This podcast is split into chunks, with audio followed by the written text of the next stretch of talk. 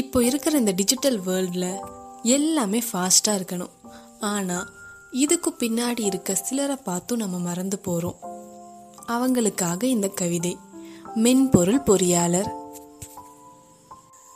ஒற்றை திரையில் வாழ்வின் அடித்தளம். சாதாரண கண்கள் காணும் அழகிய பக்கங்களின் வர்ணங்களை அயராத இவர்கள் கண்கள் செதுக்கும். கடினமாய் உழைத்திடும் நேரத்தை எல்லாம் குறைத்திட நிரலாக்கம் செய்து ஒழுங்குபடுத்தும். சந்தோஷமாய் கழித்திடும் பொழுதுபோக்கு தளங்களுக்கும் பின்னணியாய் இவர்கள் விரல்கள் இருக்கும். மொழிகள் பல உலா வந்தாலும் இவர்கள் மொழி தனிதான். தட்டச்சு தட்டியே திரைமுத்தம் ஜொலித்து இருக்கும்.